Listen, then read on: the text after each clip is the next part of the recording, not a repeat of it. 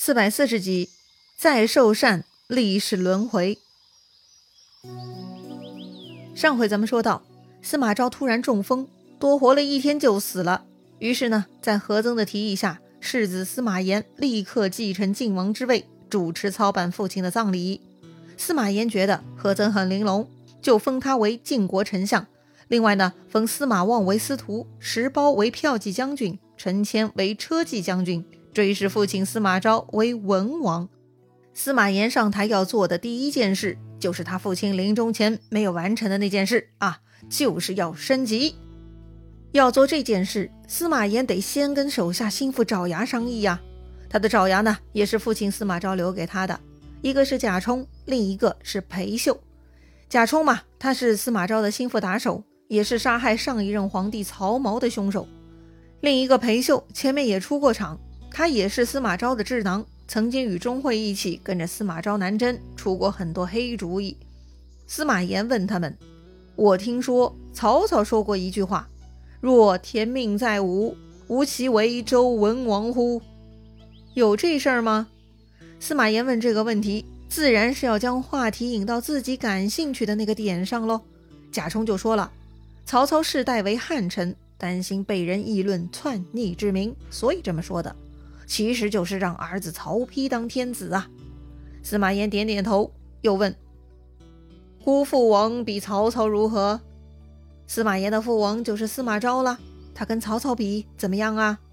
贾充立刻拍马屁了，他说：“呀，曹操虽然功盖华夏，但是老百姓都害怕他的威势，却不服他的德行啊！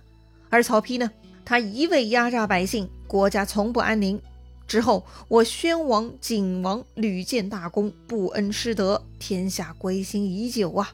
而我文王并吞西蜀，又功盖寰宇，怎么是曹操比得上的嘛？贾充一番话，大大否定了曹操父子，极大抬高了司马懿父子三人。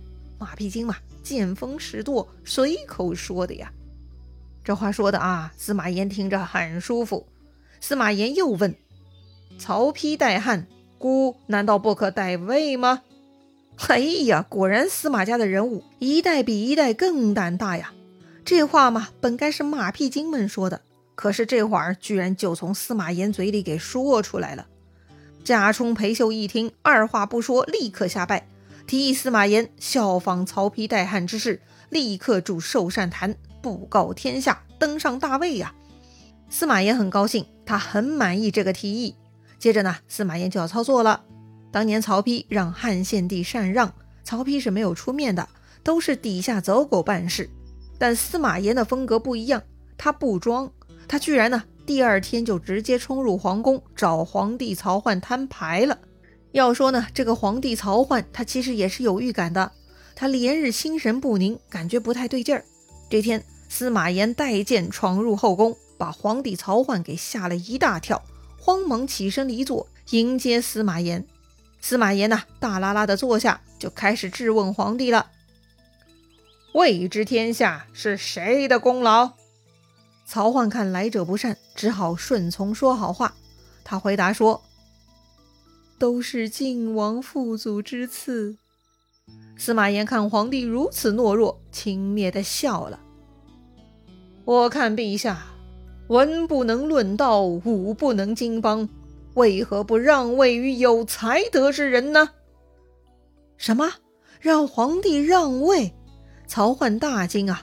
天下居然有如此胆大包天之徒！虽然他知道司马炎父子都有这个意思，但真的从司马炎嘴里说出来，还是让他吓了一跳啊！曹奂一时都不知道该说什么了。皇帝傻了。但旁边的黄门侍郎张杰却看不下去了，他厉声大喝：“晋王之言差矣！昔日魏武祖皇帝东荡西除，南征北讨，好不容易得此天下，今天子有德无罪，何故要让位给他人呢？”司马炎大怒，他立刻反驳：“这社稷乃大汉之社稷也，曹操挟天子以令诸侯，自立魏王，篡夺汉室。”我祖父三代辅佐魏氏，得天下者非曹氏之能，是司马氏之力也。这是四海都知道的。难道我今日还不堪接下魏之天下吗？这个司马炎呢，还真的是不顾体面哈，他直接跟张杰对上话了。而张杰呢，也。是人才，他居然又说：“欲行此事，是篡国之贼也。”哎呀，司马炎更愤怒了，吼道：“我为汉家报仇，有何不可？”说完呢，他就喝令武士将张杰乱棍打死于殿下。哎呀，这就是一场不平等的辩论呐！不过呢，张杰虽然死了，但他临死前也说出了自己的真心话，也算痛快了。曹奂看张杰被当场打死，也怕的不行了，当场是泪流满面，跪地求饶。而司马炎呢，他不想说话了，气冲冲的走了。看司马炎走了，曹奂叫来贾充、裴秀，向他们问主意。这俩人嘛，本来就是司马炎的人，他们能出啥主意呢？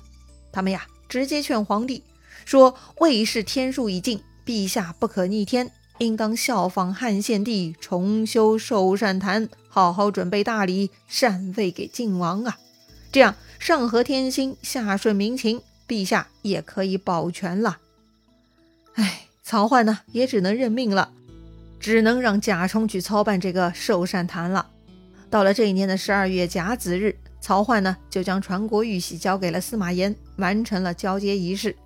四十五年前，曹丕用同样的手段从汉献帝手上抢来了玉玺，如今他的孙子呢，又将这个玉玺给交出去了。曹氏一族就成了历史接力赛的中间一棒，完成了历史使命，就可以退场了。曹奂的退场比当年汉献帝还要悲惨，曹奂被封为陈留王。但是他不能回归封地，而是要住进金庸城。所谓金庸城呢，其实就是位于洛阳东北的一个小城堡，相当于关押高级犯人的高级监狱。后来晋朝很多被废掉的皇族呢，全部都被关入了金庸城。曹奂是身不由己呀，只能哭着拜谢离开了。当时太傅司马孚又站出来哭拜于曹奂面前，说：“臣身为魏臣。”终不被魏也。司马孚呢，就是要坚持当魏国之臣。司马孚对曹魏的忠心也是非常奇特哈。这个价值观呢，就是住在人心之中的执念呐。司马孚算起来呢，是司马炎的叔爷爷了。司马孚这么干，司马炎自然不会给他治罪，反而呢，很想拉拢，就封司马孚为安平王。但司马孚却不肯接受，直接退下了。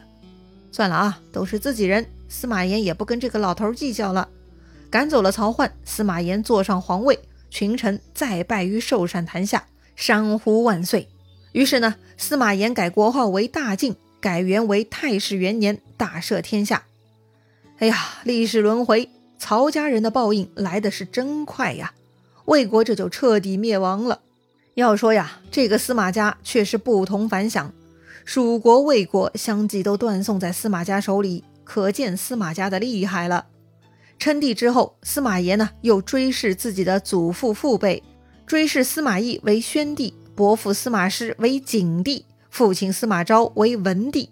这还不够，除此之外呢，他又追溯了司马懿祖上四代，一共是建了七座庙来光宗耀祖。也就是说，加上了司马懿的父亲金兆尹司马防，还有司马防的父亲颍川太守司马骏。还有司马骏的父亲豫章太守司马良，还有司马良的父亲汉征西将军司马钧。哎，这一串司马炎的爷爷的爷爷们全部立庙，享受帝王规格。司马炎这事儿办的呀，那才是真正的光宗耀祖啊！司马炎飞天了，下一步呢，就得考虑如何收拾东吴了。那吴国现在什么情况呢？话说呢，当时吴国皇帝孙休。听说司马炎篡位，就知道下一个必定轮到吴国了，该怎么办呢？怎么办呢？孙休是非常害怕，然后就忧虑成疾，卧床不起，就病危了。说白了呀，孙休啊，这就是被司马炎给吓出毛病来的。当时的吴国丞相名叫濮阳兴，是皇帝孙休非常宠幸的人。他在孙休当皇帝之前呢，就跟孙休关系很好。如今孙休快不行了。就把濮阳兴招到宫里，他也跟司马昭一样哈，没力气说话了。他呢一手抓住了濮阳兴的手臂，然后呢用手指了指太子孙湾，然后就咽气了。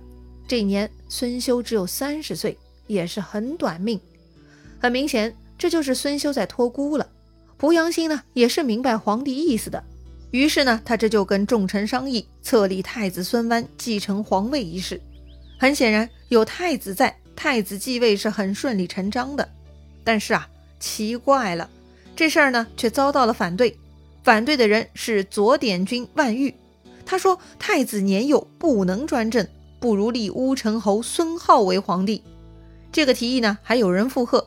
附和的人呢，居然也是孙修的好朋友。他跟濮阳兴一样，也是孙修当皇帝前就跟孙修要好的。此人正是左将军张布。他也说孙皓有才识，能明断，堪当帝王。还记得乌程侯孙皓吗？哎，他是孙修分封的。孙皓的父亲是孙和，是孙权的第二任太子。当时呢是被宫斗给搞下台的，这么一来呢，丞相濮阳兴就为难了。有了反对的声音，他也不敢独断专行，就去找朱太后商议。这位朱太后非常平庸，她完全没主意。她呢没有坚持要立太子，任凭大臣们做主。这么一来，濮阳兴这些人就决定顺从大家的意思，迎立孙皓当皇帝了。说起来呀，他们是皇帝的好朋友，居然也违背了好朋友的意志。哎呀，真是的！或许啊，他们都害怕小皇帝管不好国家吧。当时的太子孙湾呢，大概只有十岁上下，而孙皓这一年二十五岁，正是最年轻有为的时候啊。于是呢，这年的七月，孙皓被大臣们拥立，即皇帝位，改年号为元兴元年，封元太子孙湾为豫章王，追谥自己的生父孙和为文皇帝，自己的生母何氏为太后。加封丁奉为右大司马。第二年呢，他又改年号为甘露元年。好吧，孙湾是小屁孩，不懂事，不堪担当皇帝重任。那孙皓怎么样呢？在孙皓手里，吴国又能有什么发展呢？他又有什么办法抵抗司马炎呢？精彩故事啊，下一回咱们接着聊。